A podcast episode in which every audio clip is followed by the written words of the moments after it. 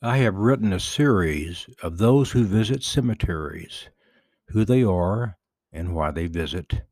This story is entitled Matt Dillon.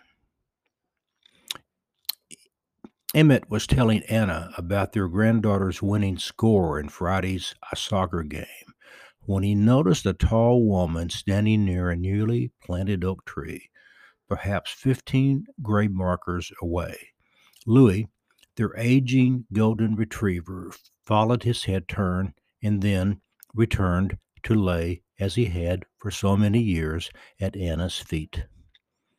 Emmett has often seen this tall woman, gray headed like most of us who come to stand before someone, a son, daughter, sister, or spouse.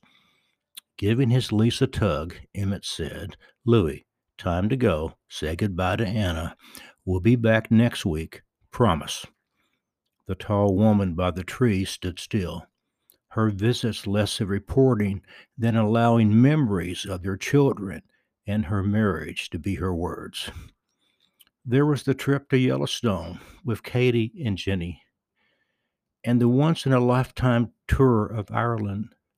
Now my sister wants me to go to the Spanish coast before we all get too old to do so. How can I go to Spain?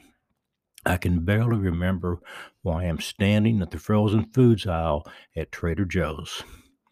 I stopped seeing Reverend Jameson he can't fix your leaving, your cancer, your dying. I don't know why I keep coming here. Why am I standing here talking to her memory? Tommy, I love you. I miss you so much. Next Wednesday, right?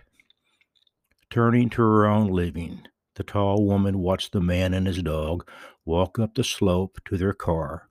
She had named him Matt for Matt Dillon, Tommy's favorite show, Gunsmoke a tall man and a tall woman sharing the privacy of a cemetery Wednesday, with Louis watching over them both.